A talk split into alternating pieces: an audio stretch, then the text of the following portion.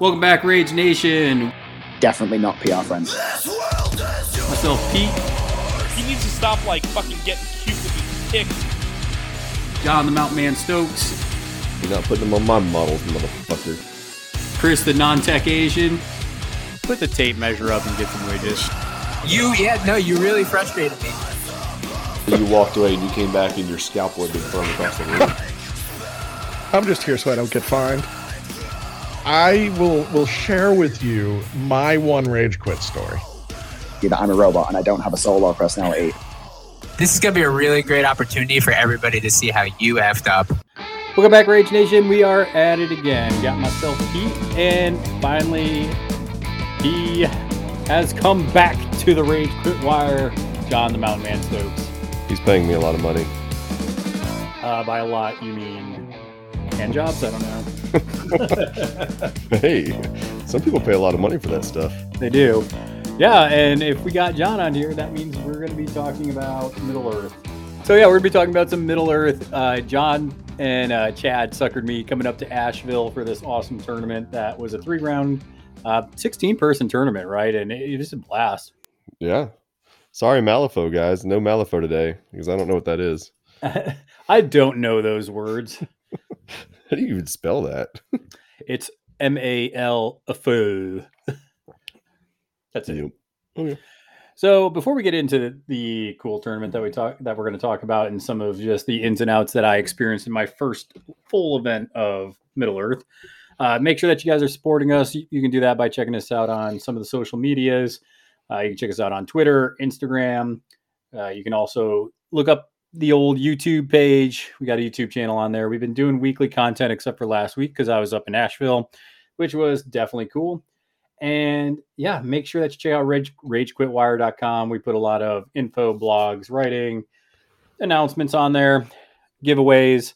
And then finally, if you want to support us directly, you can check us out at patreon.com/ragequitwire, where you can donate for as little as $1 hair. So website, man, I'm so out of the loop. You have been, but it's good to have you back, John. The salt level wasn't there. Hey, there's a picture of me on the website. Holy crap. You just pulled it up, huh? I don't know. It's football season. There's 2 pictures of me on the website. Hey. Oh yeah, man. The Mountain Man Stokes. There's way too many pictures of Chris. That ugly dude. That's how you know it's good. Yeah, and if you go on there, you'll definitely see there's a lot of... I actually just posted up some pictures of the Middle Earth tournament that I just went to. So I didn't write a lot about it yet because I wanted to make sure we did this episode first. But yeah, definitely a cool event. So we'll kind of just get into it right there, John. So this was a 16-person event, and it was called the Misty Mountain Mayhem, which I just love the name. And if you haven't been to the type of tournament that Chad and John kind of throw on in Nashville, you know that you can count on a few things. One, you can count on some pretty cool dudes, and I don't know. Is there a lot of women playing Middle Earth in the mountains there, John? Negative. Not yet. Okay, so we're working on them. We'll stick with dudes for now. Yep. And you know that you're gonna have a decent little swag bag. Yeah. Chad and then the last thing that you can usually expect is beer. Beer! Beer here. That is the first thing we look for. Like, okay, what brewery are we going to? No brewery? Okay, can we drink in the parking lot? Yeah, and where did you guys throw the tournament? Where was it? It's actually just like a board game cafe, the Kingmaker's Draft in downtown Hendersonville. I mean, we're right downtown on Main Street. It's not a brewery, but it's a place we go, like, play board games. We just kind of hang out, pick the board games off the shelf. Usually the people there working there will explain the games to you. Like 8 beers on tap, wine, you know, cool place, good food. Yeah, they have seasonal beers on tap, and I like the 3 that I tried. They were definitely spot on and hit the spot. The last one you and I were drinking, it was a fruity bouquet, but it definitely was good. Oh yeah, full bodied. I gotta pull the name up. It was new grass, but it was like blackberry, blueberry, vanilla, sour, sorbet. I don't keep up with my games as much as I keep up with my beers. I know it's in there. Yeah, and it was good though. I mean, I was one of the newer players there, so I ended up pulling Chad round 1 just because it made sense. I hadn't played a full game of Middle Earth yet, so it was almost like a full scale demo, which was cool. And then actually, since you and I both lost, we ended up playing in round two, and we took ourselves a nice little beer break in the middle of the round. I mean, that's what you do. That's how the game should be played. It should be built in.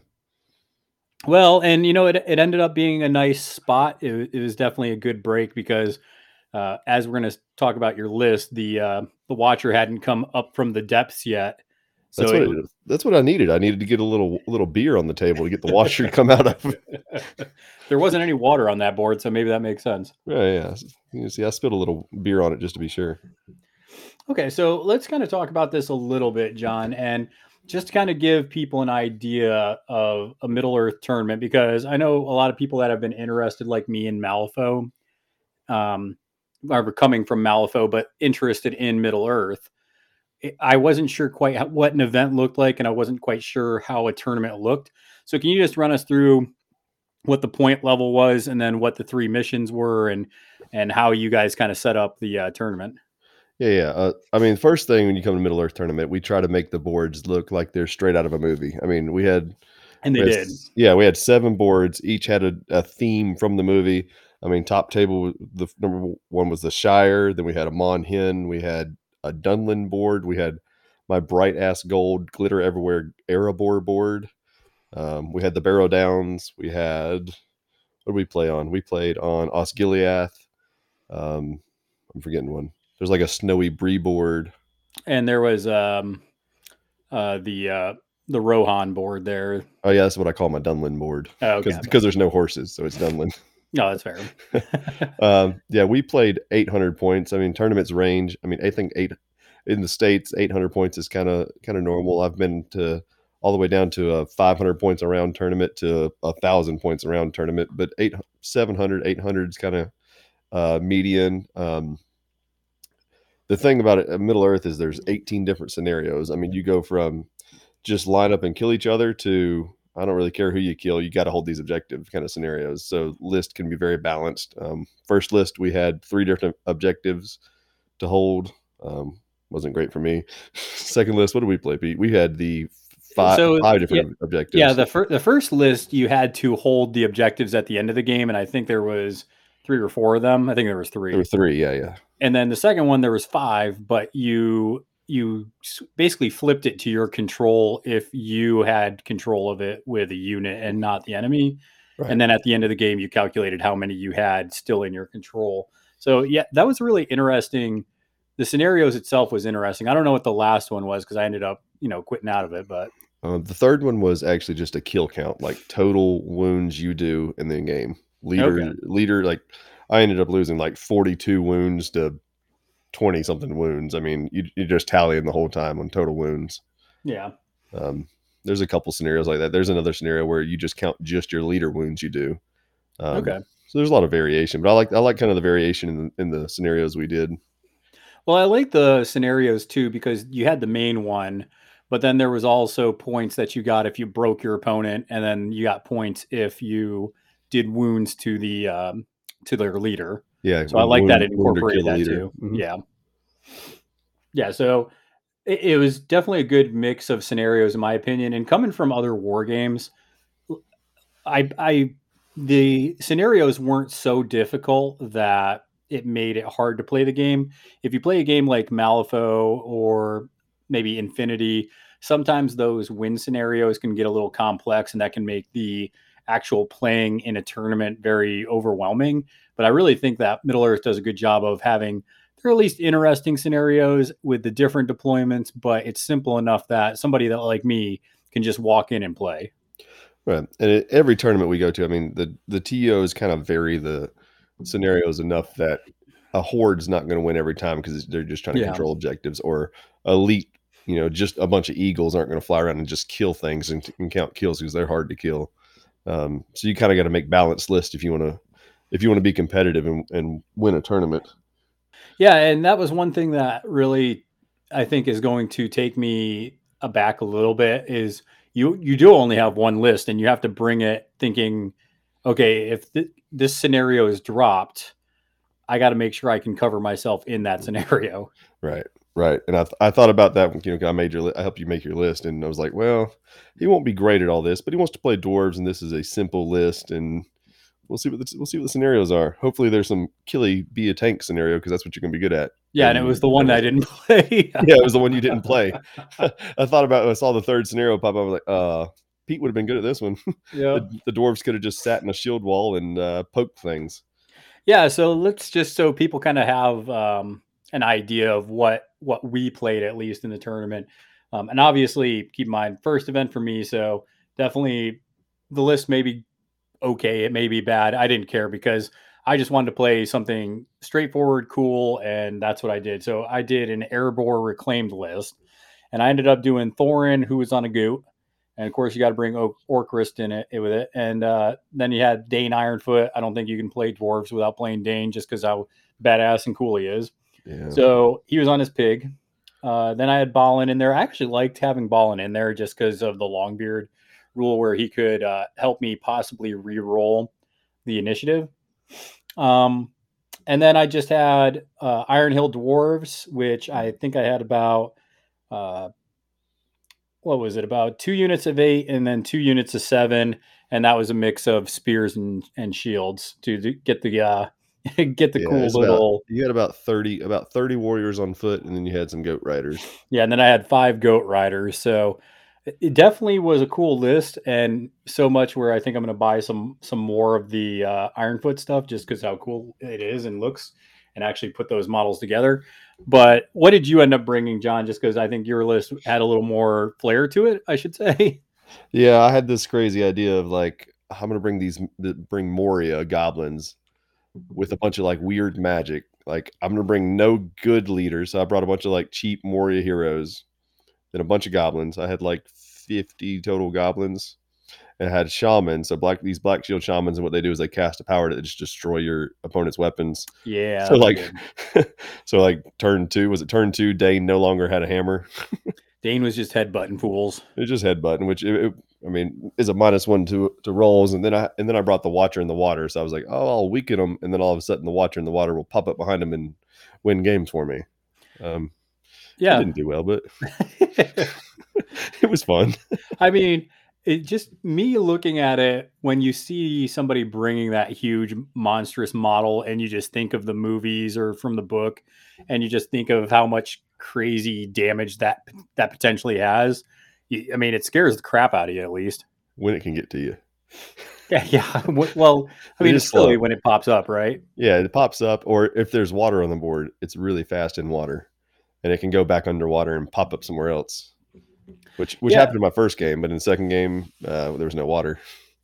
Yeah, you were just in the depths. You were dry docked. The dry docked Watcher. He climbed himself in there and got stuck. He stuck his ass on some dwarves. Yeah, and so looking at it, something I did notice is it did seem to me, just looking at the models and lists that kind of I saw floating around in this event, it didn't seem like there were it seemed like there were more good armies than there were evil. Did you notice that? This tournament there were, but I've seen it both ways. I think a lot of people do kind of lean to good because they like the heroes in the movies and they're and then evil. You know, you're playing orcs, urukai, orcs, goblins. Or goblins. Yeah, I mean you got the evil men too. Some people play, but I see it. I mean, a lot of people I think get tired of orcs, but the good models are just so. Some of the good models are so cool. Well, and that's why I kind of like the Urukai, just because they look and feel a little different, right? Because of all the heavy armor and almost eliteness of them, which definitely isn't the orc strength usually. Metal and just rows and rows of pikes and shields. Yep. Yeah, that is a pretty cool look. All right, so what was, just kind of curious, just so we can kind of also think about, what was the list that kind of took the day as far as winning the tournament? So David Diaz won it. He plays a list. I don't know it exactly, but I saw him play a couple, like about a month ago. He brings a Mumak, the Mumak war leader. So it's I think it's the Legendary Legion Grand Army of the South, which is like the Serpent Horde, the big attack on Pelennor Fields. It's kind of a small snippet of that. So Mumak, the Mumak war leader, like the guy with his face painted in Return of the King, like yelling, the one that gets the spear thrown through him by Aemir. So he brings a Mumak, a bunch of dudes shooting bows off of it, and then the Serpent King Sulidan on a horse, and a bunch of like other serpent riders. I think they have like poison spears. So he's got a decent list. He's got a lot of bows shooting off the Mumak, and then a lot of speed with the horses. Yeah, and let me ask you that, just because as a new player, I see something that is just massive like that and really terrifying, both in the game and movies and books. And how in a tournament do you deal with a huge threat like that? Well, if you have something like Dane, that does pretty well. Dane just walks up and hits it on the head. There's a couple of different ways. I mean, if you have any kind of siege weapons, they deal with it. You know, the Mumak, I mean, there's a reason he won. Mumaks are pretty good, especially the Mumak war leader, because it just tramples things when it gets going. Yeah. You gotta have some courageous models that are willing to go up to it and fight it. And I mean, you can't run from it because it's fast and it just tramples you. You take your big hero and you stab it in the eye. And you just hopefully it goes your way, huh? Yeah. And as much as you think it would be, it's not usually not Legolas that does that. That's interesting. I was listening to somebody playing next to us, and they brought Legolas, and I just heard him say, "Well, you know, Legolas usually just misses and dies, anyways." Right. We always complain that Legolas isn't as good as he should be because he's only like 100 points. You were playing Dane that was 180 points, I think. Yeah. I mean, Legolas should be like the dude. I mean, just killing dudes with sniper range. He kills everything in the movies, hand to hand, bow, whatever. But he's really, I mean, if you have Legolas, you shoot the war leader off the Mumak. That's what you do. Well, I just saw Legolas kill the Mumak by himself. Just walk right up and put a few arrows in the back of the neck. Yeah, I wish he was that Legolas, but I mean, you take it. You shoot the war leader. You shoot him with a big. If you got a big ballista or a trebuchet, you shoot the Mumak. That'll kind of mess him up. Good Lord, don't let the King of the Dead get to it. That'll kill it. Yeah, I saw there was one player that had an army of the dead. That looked pretty cool. Yeah, he had like 15 models total because he had the King of the Dead, Aragorn, Legolas, and Gimli. It's a lot of points and heroes.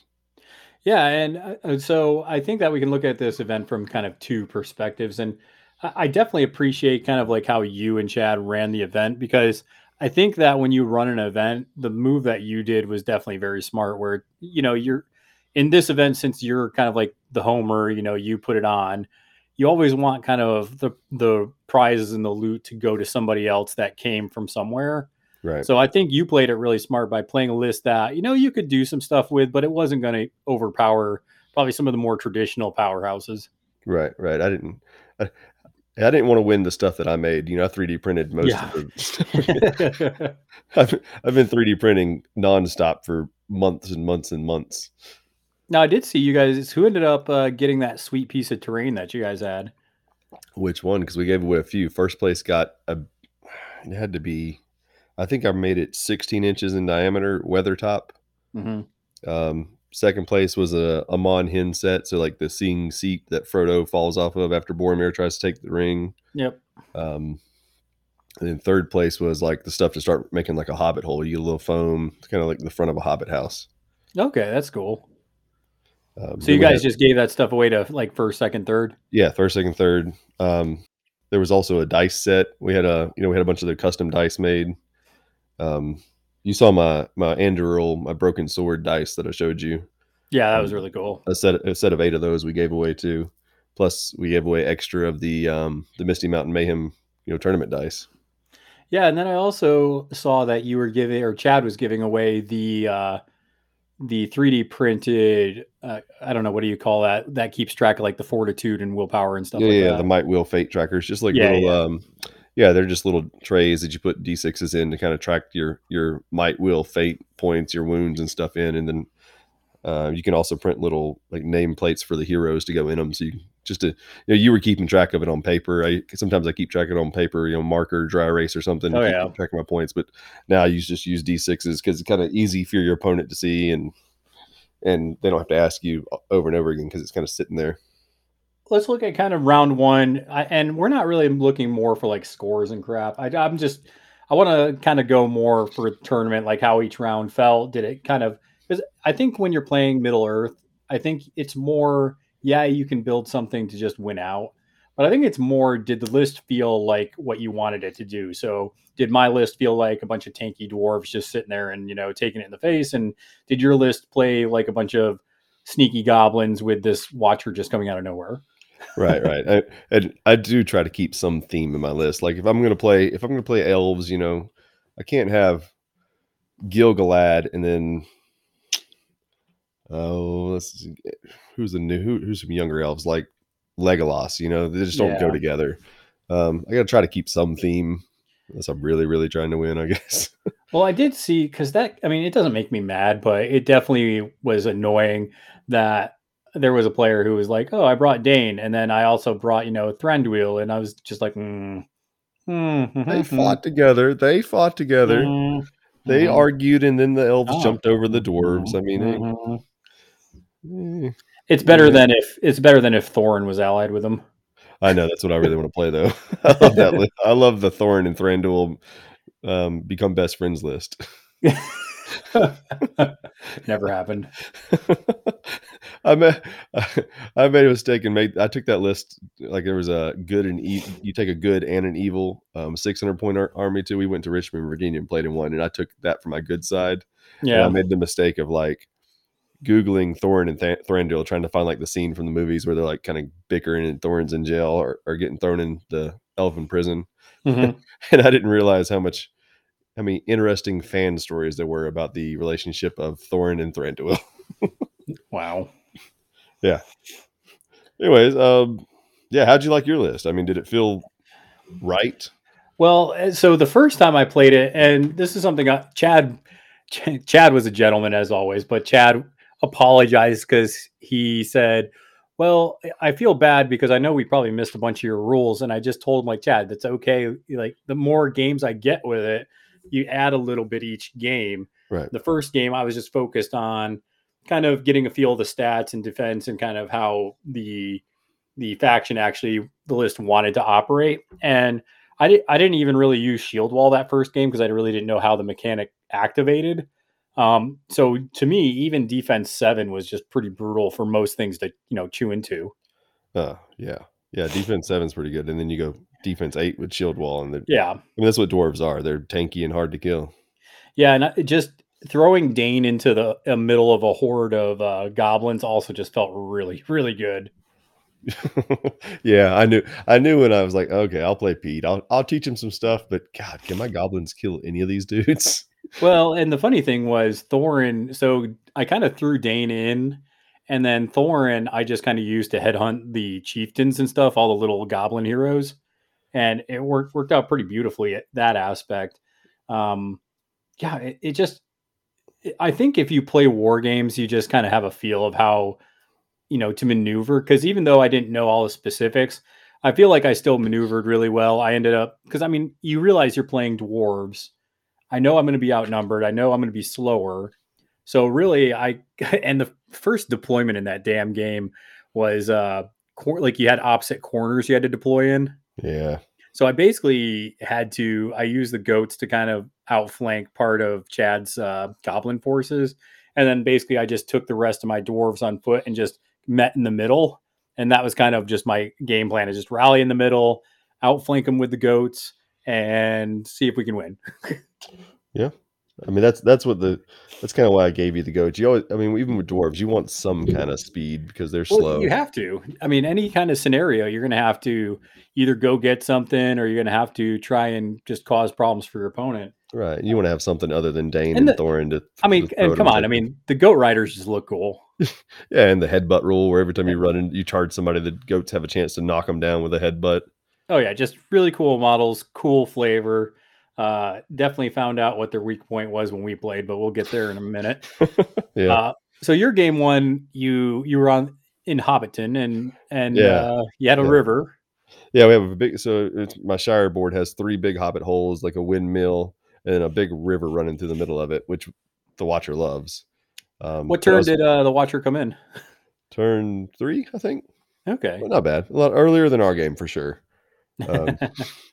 But I was playing against a Minas Tirith list that had Boromir, who is a beast, had a bunch of models, and then this bolt thrower, like a little siege weapon, a little light siege weapon in the back, which sucks for goblins because it just mows goblins down. Yeah. So you got to kind of start in the middle, and I had a bunch of goblins just like hiding and running, like ducking and running as they're getting shot down.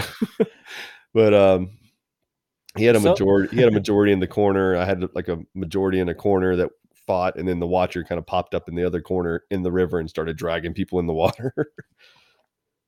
I thought that was a really cool mechanic, and actually, I was telling you this that it really does throw the math off because you essentially you can pull D6 models out of combat or into combat, and it really can mess up the numbers when you're trying to outnumber people for your attacks in the combat.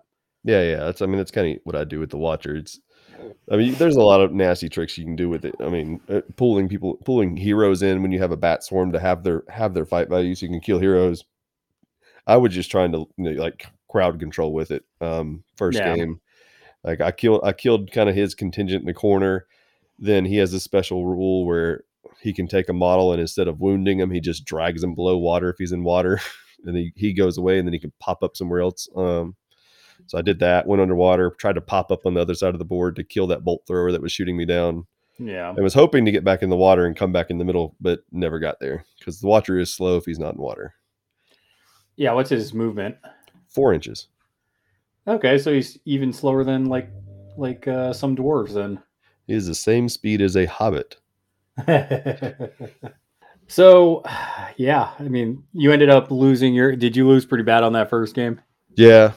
Boromir hid from my shamans, ran away from the shamans, so they were sad.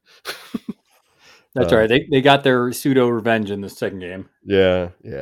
It was pretty close. I just couldn't get to the middle. You just like dwarves. I mean, I'm sure you had a hard time getting to the middle of the board with a 5-inch speed. Yeah, I think in my game, Chad was playing Mordor Orcs, I think. Yep. And it definitely was a lot of bodies, and that was kind of the problem. Is I was really starting to make headway in the middle, but there were enough bodies, and then there was a troll chieftain that came in and kind of helped hold down the center a little bit too long, as well. So the dwarves just couldn't quite chew through it. Because Dane couldn't get to the... I was going to try to throw Dane into the chieftain. And Thorin got there, but then he got ripped apart. So that was sad. Ouch. Yeah, those troll chieftains... I've played against that list quite a few times, and I don't really care for that troll chieftain. Well, and that's kind of what I was thinking in my head. I think Dane's probably the only thing that would have a better chance against the chieftain. I don't know. Yeah, that'd be my answer, is throw Dane into it. I mean, because Dane and Thorin are both defense 8 just innately, so that's just they're just meant to be beat sticks, just hang in there, just pound people away. Yeah, they're nasty. They're fun. I really like the dwarves. I've thought about playing them a little more, but I want to play them with Thranduil, and that doesn't. Yeah. All right, so we played second round. We actually got to play John. It was that mission where we kind of had to try to hold the 5 objectives and get control of them. And I definitely feel like your list was way better for this because you had some fast bat swarms and your list just could move and scoot. Yeah, I think the bat swarms were a huge advantage because they fly. They move 12 inches to your dwarves who move 5. And I mean, and you fed me the goat riders. So to be fair, we were deploying and I put the goat riders. I'm like, sure, I'll put them up on the flank and they're just going to go. And to be fair, I was probably about 5 beers in at that point. So the decision-making, points weren't that good. Yeah. And then you put this swarm of goblins in front of them. And I remember turning to drink my beer, which was by that flank. And I picked up my beer. And then all of a sudden I was like, oh God, this is a mistake. 5 goat riders versus 15 goblins. And Balin was over there too. Yeah. He's not much help in a fight. He's not. He's just there for re-rolls. Yeah, re-rolls is just stroking his beard going, I will say the one thing that I definitely started appreciating and I definitely have to get more experience with is really there are times in the game with your, might, will, and fate that you really want to select to use them at those key moments. And man, I'm telling you, getting the ability to use your... is it might to try and get the is it a heroic move or what's that? Yeah, trying to move first. Yep. Yeah. Those are big moments. Yeah, moving first in initiative is real big, especially when you have some cavalry like your goat riders, because they want to go first. They get the bonuses for charging, which you want to, if you're on a horse, you're mounted, you want to be running into things. Yep. And when they're standing still and goblins are just running all over them. I did roll horrendously for getting priority in our game. Well, no, you had, that was bad. And then the 50-50 roll offs, I think you lost all of those. Yeah, I did. Yeah. But you rolled them. So. Well, and that's the thing though. I don't feel as bad. I don't feel as bad as I thought I would in this game. I thought the dice would piss me off a little bit more. But, I mean, when you look at Lord of the Rings and The Hobbit, there are just those moments where their faction is just getting rickrolled and things are going horrible. Yeah. And then sometimes there's just this moment where a hero comes in and just saves the day. So it really does do a good job of building up to those cool cinematic moments in the game. Yeah, and I agree. When I first started playing the game, I was like, this is too dicey. It's really swingy on dice, you know, one bad roll and I'm just really screwed. And then as I played it more, I kind of started seeing the dice odds and how the game kind of tries to balance the dice out in different ways and how the whole game is about manipulating the dice into your favor, you know, getting traps, yep, getting advantage on dice rolls, you know, knowing where your fight value is better, where you're going to win the 50-50 rolls. Yeah, so I've gotten over it. Of course, I mean, it's any dice game. Bad rolls suck. Oh, yeah.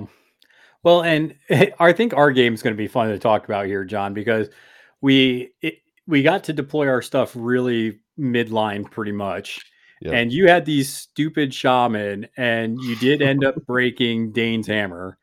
Yeah, I mean, that was the whole point of the list. 3 shamans, little shaman spam. Cast the shatter magic power, and then heroes don't have weapons to kill you with. But you did not get Orcrist. I did not. You rolled pretty well and stopped me from Thorin without Orcrist. Might have been really ugly. It was kind of interesting though, because that weapon does do a ton of work, especially against greenskins. But just because Thorin is a banner in that situation, I talked through it with you, and I was just like, yeah, I think I want to go kill stuff, but I think he's actually more useful just kind of being in the middle.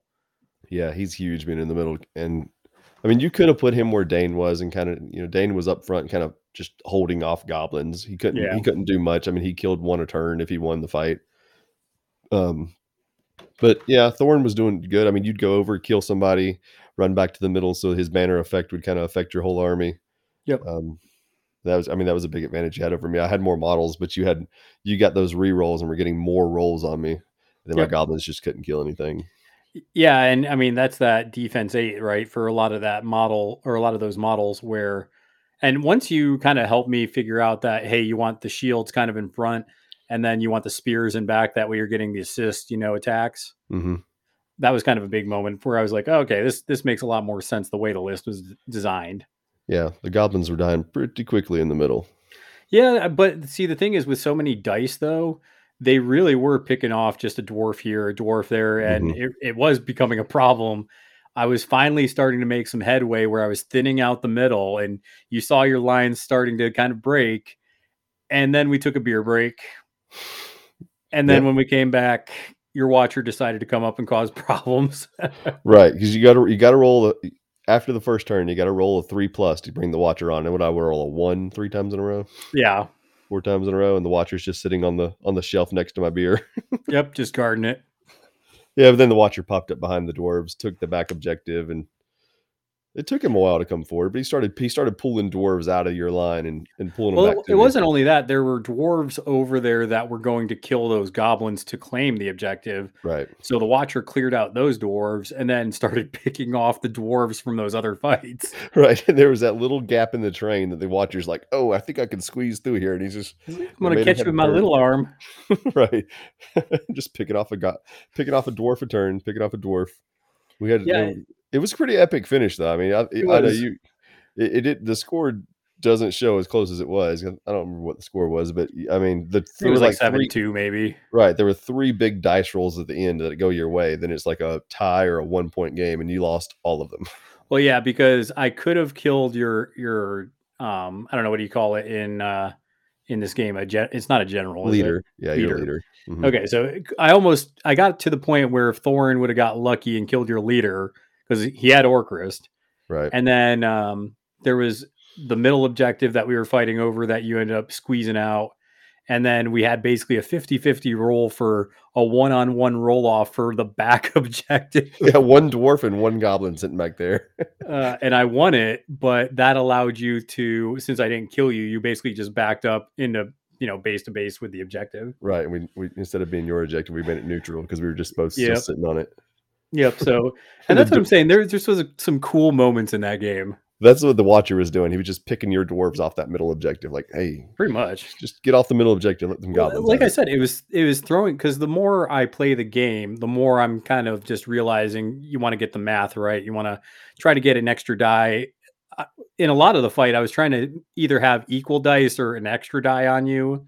And if so, you could get even more than that. But yeah, you started taking off like my spears. So all of a sudden my support spear is gone. And I'm just it's like this just is throwing all my plans out the window.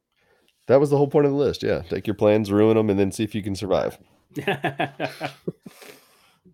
So I'm kind of sad though, because I really feel like the list I had, it would have worked a lot better in the last mission, and I probably would have had the best understanding. So I might, it would have been a good round, because one, I would have either got the wooden spoon, or two, I would have actually won a game because it was a good scenario for the dwarves. Yeah. I think, there weren't many lists out there that your dwarves wouldn't have beat. If you got that Return of the King, like Army of the Dead and the 300s list, you might've had a hard time, but your dwarves are so hard to kill.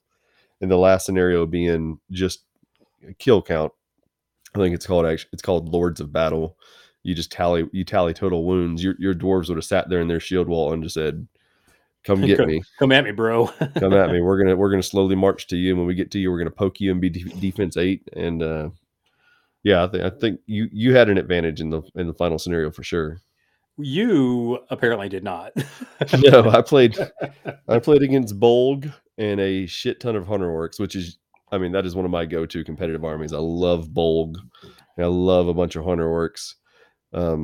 Being goblins, I usually should have a few more models than people, but bringing the Watcher, I have a few less models than people.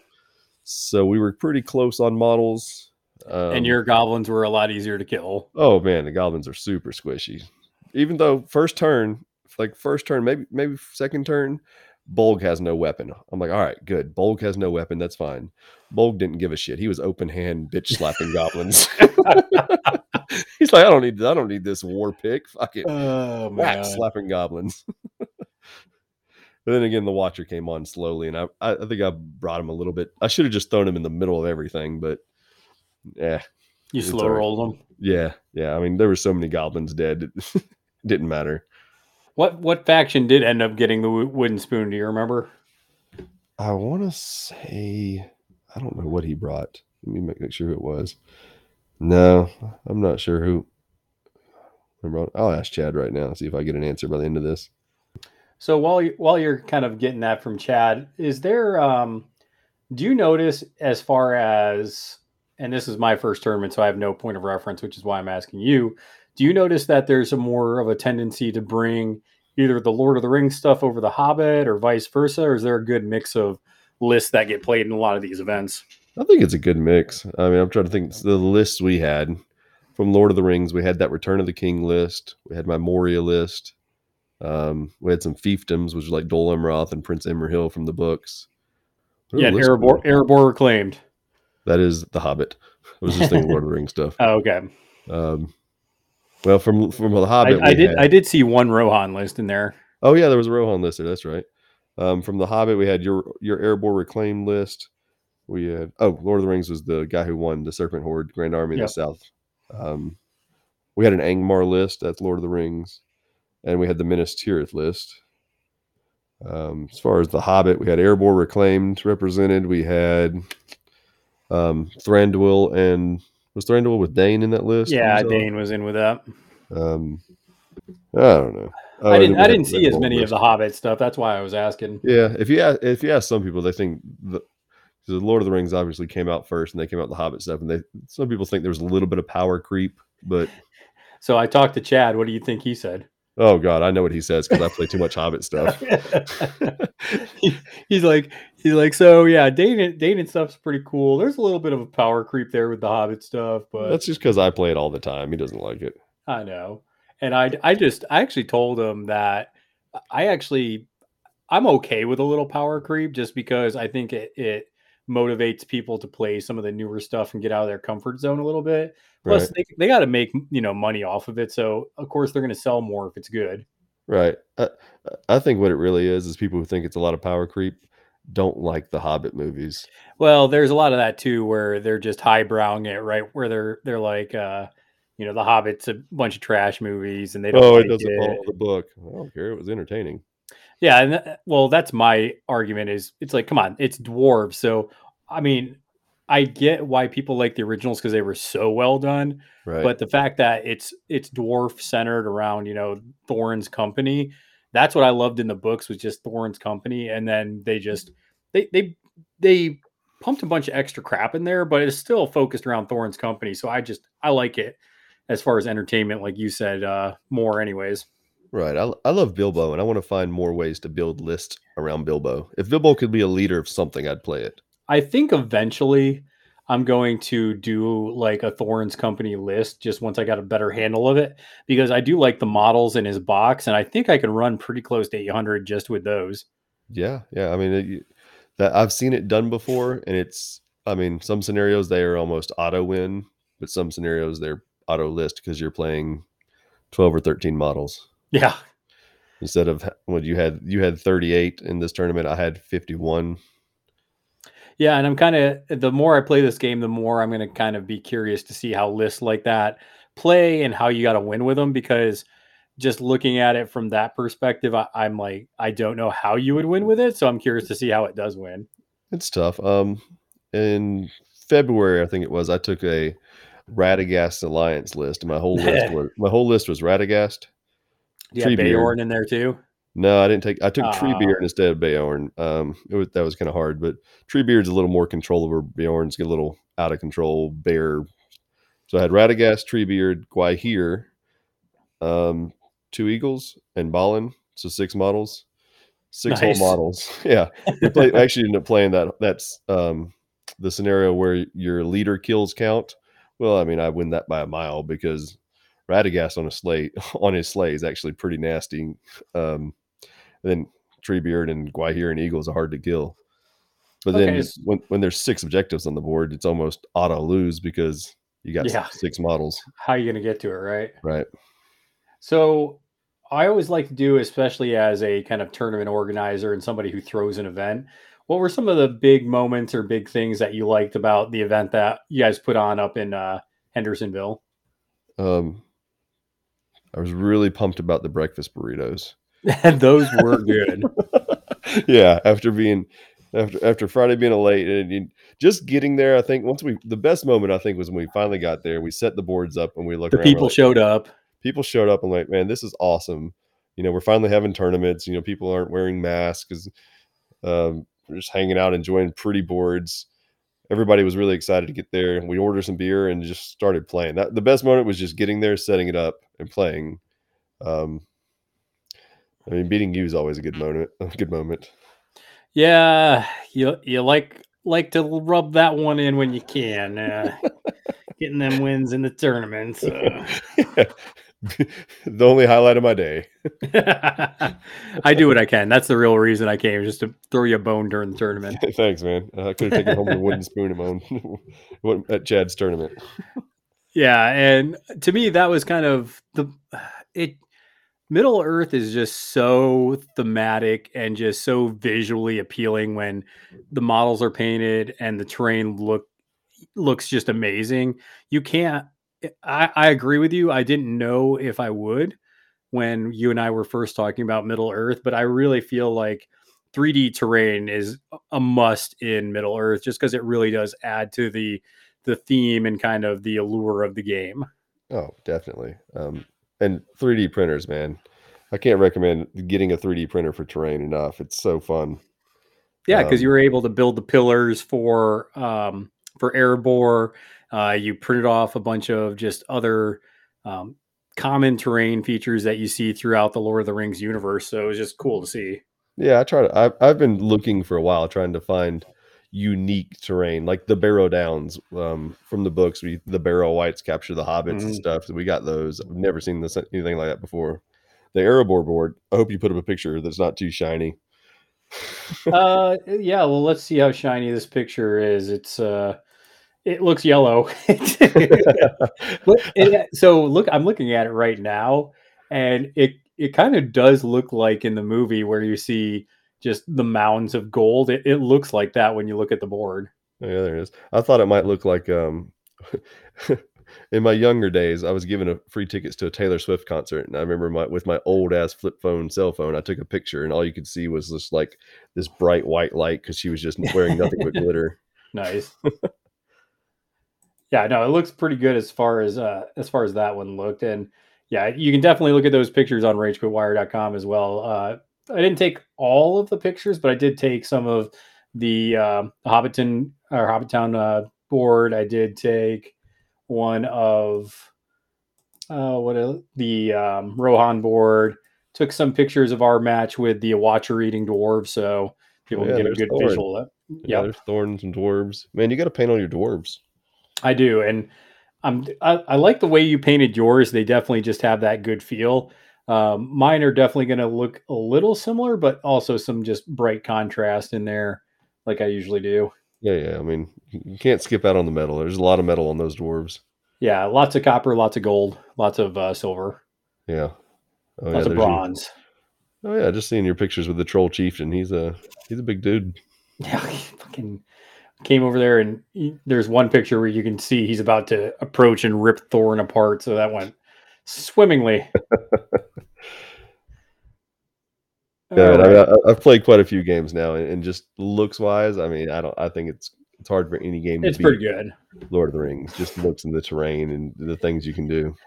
Yeah, I think anybody that likes that storyline, the books, the movies, anything, definitely, if you play tabletop, there's almost no reason just to not pick this stuff up, just because you can pick up your favorite stuff, paint it, and then get the casual games in, or go to tournaments like this, where even though it was a tournament, I never felt like it was too big or that, you know, I was nervous to be there. It was just like, cool, you know, I'm playing against people I know, but even if I didn't, I still would have had a blast. Yeah, I mean, a lot of people come that aren't really miniature war gamers and come just for like the theme and story and, hey, I'm recreating these battles from Lord of the Rings. Well, and I think that's important for a game, because I do play a lot of Malifaux, and I have come from games like we played a lot of Guild Ball, and those are competitive games, but I really do think a game is better off when you can go to a tournament and it has just as many casual people as it does competitive people. Yeah. Yeah. And those people get super excited. Like even I get super excited. Like, oh man, I got the Witch King and you're playing Rohan. Come here, Theoden. Yeah. It almost forces these conflicts in the game. Right. Right. Oh, this is probably a dumb move, but I'm charging Theoden. Well, that was just like, I was playing Dane, and half of his rules, he's hot-headed and just wants to go kill stuff. So I was sitting there debating at the first game against Chad. I was like, do I want to be a little more tactical with Dane? I was like, no, I'm just going to charge in this unit of orcs and just see how many I can kill. You have to walk him back and forth along your back lines first and talk shit for a minute before you charge in. That's true. I'm going to split your pretty little head open. Oh man, that's pretty good. So I'm looking at more expanding, like I said now. So I was talking to you about getting the Iron Hills Chariot, and I almost don't care if it's good because it's just a centerpiece of the army. Yeah, I've got one, and I've played it once, but I just enjoyed painting it and looking at it. I don't know. Is it great? I don't know. For 500 points, you can put Balin, Dwalin, Kelian, Felian in, I think, and just you've got like 13 might on one chariot, just running around, just wreaking havoc. I don't know. It seems okay. It's fun. Yeah, 500 points, but whatever. So you're saying maybe I should save that for those 1,000 point games? Yeah, there you go. 1,000 points. Still get just load out 500 points worth of dwarves. I like it.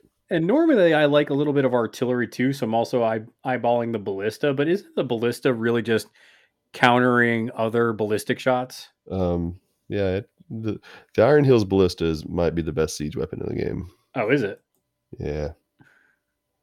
Well, what does it do that other ones don't do, or does it just do it better? It does a lot of it better, and it blocks a lot of shooting. Okay, so yeah. Kind of like in that in the extended version of The Hobbit, where it's like mowing down all the arrows from the elves. Yes, exactly. Okay, that's pretty cool. I'm down for that. Mm-hmm. A little shooting never hurts the dwarves. Yeah. Yeah, I mean, you can add in some dwarven crossbows if you really want to shoot stuff. I mean, I'm kind of against arrows. I like to just run in and fight. Yeah, and I think that's the thing I'm most excited about after playing this tournament is when you play a full game, it really does put in perspective the little rules that you learn. So just the ganging up, I got 2 here against your 2, I got 3 against your 2, starting to use the might, will, and what is it? I can't remember the damn F8. There it is. 8, yep. So just getting down just how the different mechanics work in an actual game, I think is huge for, at least for us, for starting a pseudo meta for the Middle Earth kind of strategy game. Heck yeah. I guess we guys playing. When you holding your first Middle Earth tournament? Tomorrow. Short notice. No, but when we do end up doing an event, we'll probably do the same thing where since we're down in Charleston, I always either like putting events on in Columbia at Firefly, or now that Jake actually has the Game Castle store up in Greenville, that's a good meetup spot for a lot of people too. Yeah, and I mean, the cool thing about the tournaments is there's so many different ways you can go with these tournaments. You know, I've been to doubles tournaments where you and your friend, play on the same board. You know, you bring 500 points, they bring 500 points, and you play 1,000 points against another two people. You play team tournaments like we did in Guild Ball with 3 people, and you keep score with those. You can play tournaments like we did where you just bring one army. You can bring tournaments where you bring one good and one evil army and you roll off, or you alternate which armies you play. Yeah, I think that was interesting too. I think that's one of the more interesting thing as far as tournaments go and events go is since you can differentiate the theme, you can differentiate the points, you can, include a lot. It really does allow a lot of customization for the person running the events, and the people really don't care as long as you just tell them the format. Whereas in other games, if you switch the format up at all, people will flip out. They're like, what do you mean I can't play the standard tournament, play or organized play document when you're switching it up, and they get all huffy. Whereas this, it's really like, oh man, cool. We're only going to play 500 points. We can do, so much more interesting things kind of on the individual hero level. And it's kind of cool. Yeah. I mean, there's like out in Fayetteville, those guys have all sorts of restrictions, and like they try to limit to make the rosters really balanced and kind of simple. We had, I guess, kind of newbie friendly. You don't want all these big overpowered monsters all over the place. Kind of make it more just army on army stuff. I saw a 300-point tournament in Atlanta that was just like a lot of quick games repetitively. That's cool.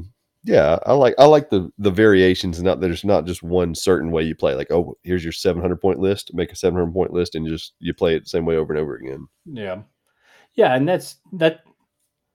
And I can't say enough about the game. They're just the way that it's designed, as far as just getting people playing the game and making it interesting and unique in each event, is definitely cool. Just to see how that goes for sure.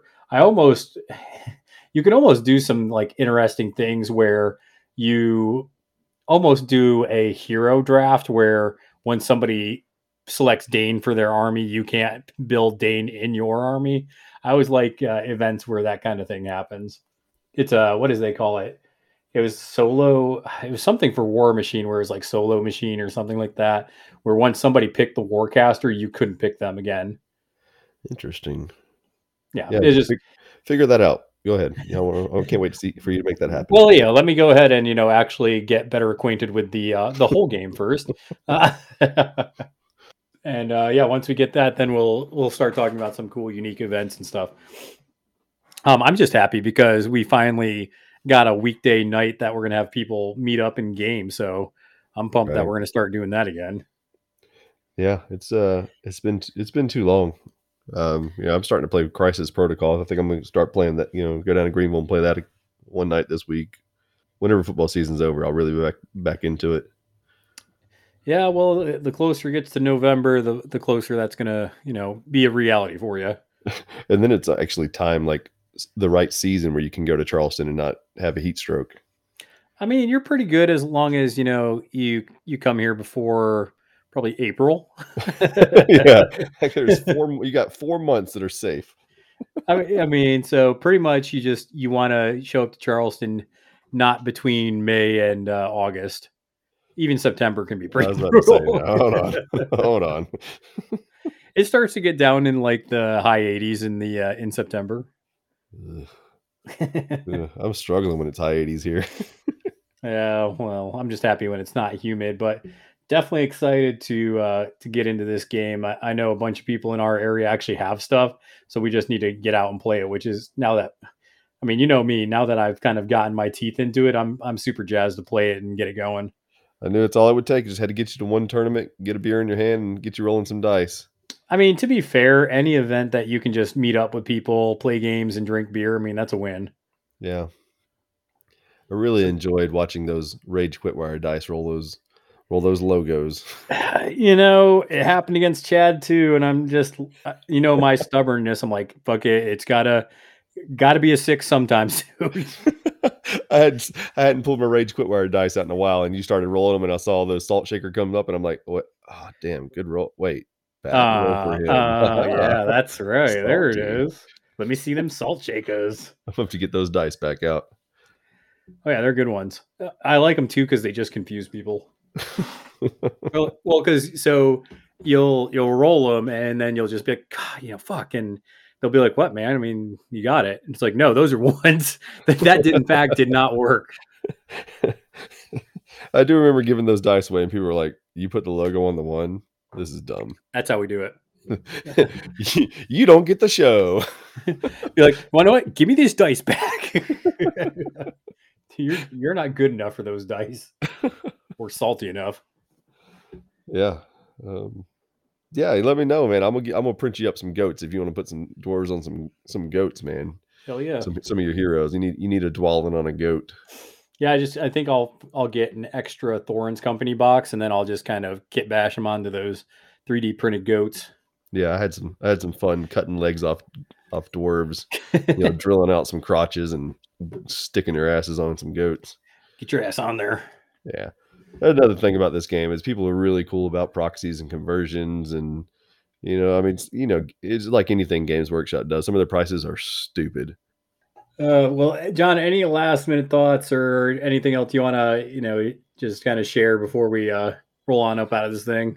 If you're not part of it, join the America Strategy Battle Game Alliance page on Facebook. That's kind of where most of the big events around the country are kind of going on. We post there. We have a local page, Asheville, Middle Earth, something, another. I made the name too long. I need to shorten it.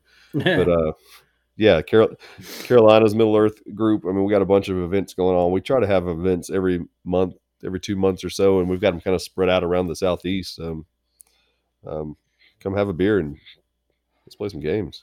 Well, so if you're like me, are you just going to have to talk and text your close Middle Earth friends if you don't like Facebook?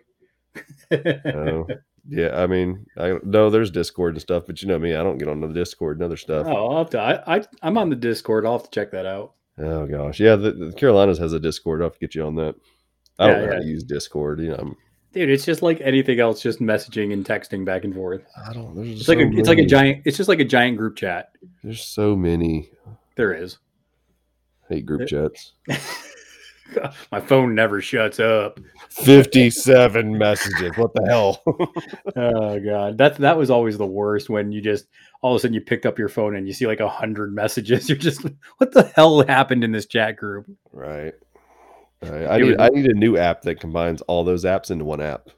Oh, I know what I was going to ask you about just real quick, kind of finishing up here. So in as far as game goes in these events, obviously you can customize it however you want. But is there any like agreed upon this model is banned for events? There are 2 to 3 that are usually banned. Okay. And number one is Tom Bombadil. Oh, man, my boy Tom is banned. Yeah, in most events. I mean, some events don't care. But, I mean, in my opinion, he's broke as fuck. Okay. So you had Dane in that game or Thorin. Yeah. Tom Bombadil just walks up to him and says, don't do anything this turn. Okay, that seems good. I mean, there's no fighting. They don't fight. Tom never kills anybody. He just walks up to a model pretty much, and you can't charge around, him. Sings, dances, and makes you not do things. You can't charge him. You can't come within an inch of him. But he just walks up to you, touches you, and goes, "Nah, you just take this turn off, bro." And Goldberry does about the same thing.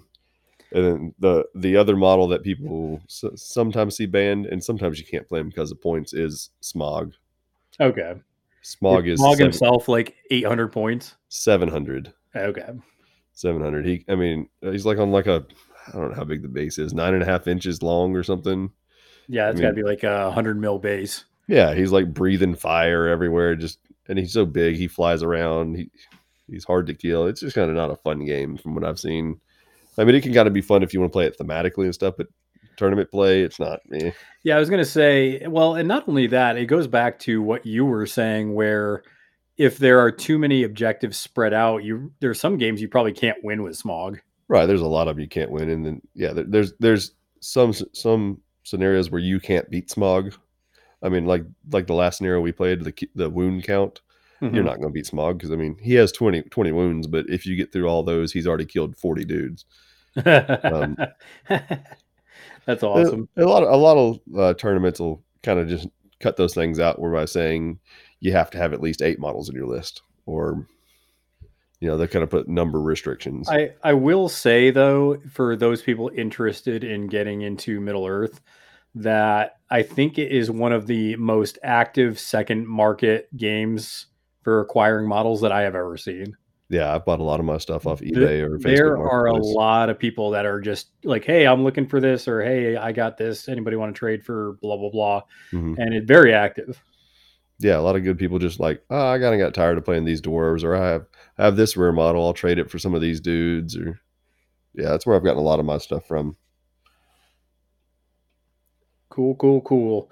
Well, John, thanks for coming on. I feel like we're going to be doing some more of this. Yeah, it is now a Middle Earth podcast, Rage Quit Wire. Rage Quit Wire. Well, listen, anybody that's been listening to us knows that we just talk about what we like. So, I mean, it's never changed from being a tabletop podcast. We've talked about a lot of different games on here. Definitely been heavy into Malifaux, but I can definitely see a lot more Middle Earth content coming out as well. And anybody knows if I'm on the podcast, we're probably talking about beer. You know, that's beer and Tom Bombadil. Tom. Tom Bombadil.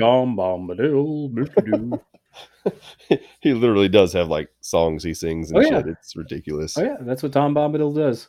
And if you ever play, there was a Middle Earth game that came out in like the mid 2000s, and you could build Tom Bombadil. It was kind of like you built your base and you had to go, you know, destroy whatever X army. And Tom Bombadil just started doing his like spinning and dancing, and he would just upper punch cut, you know, murder units. And oh god, they just see game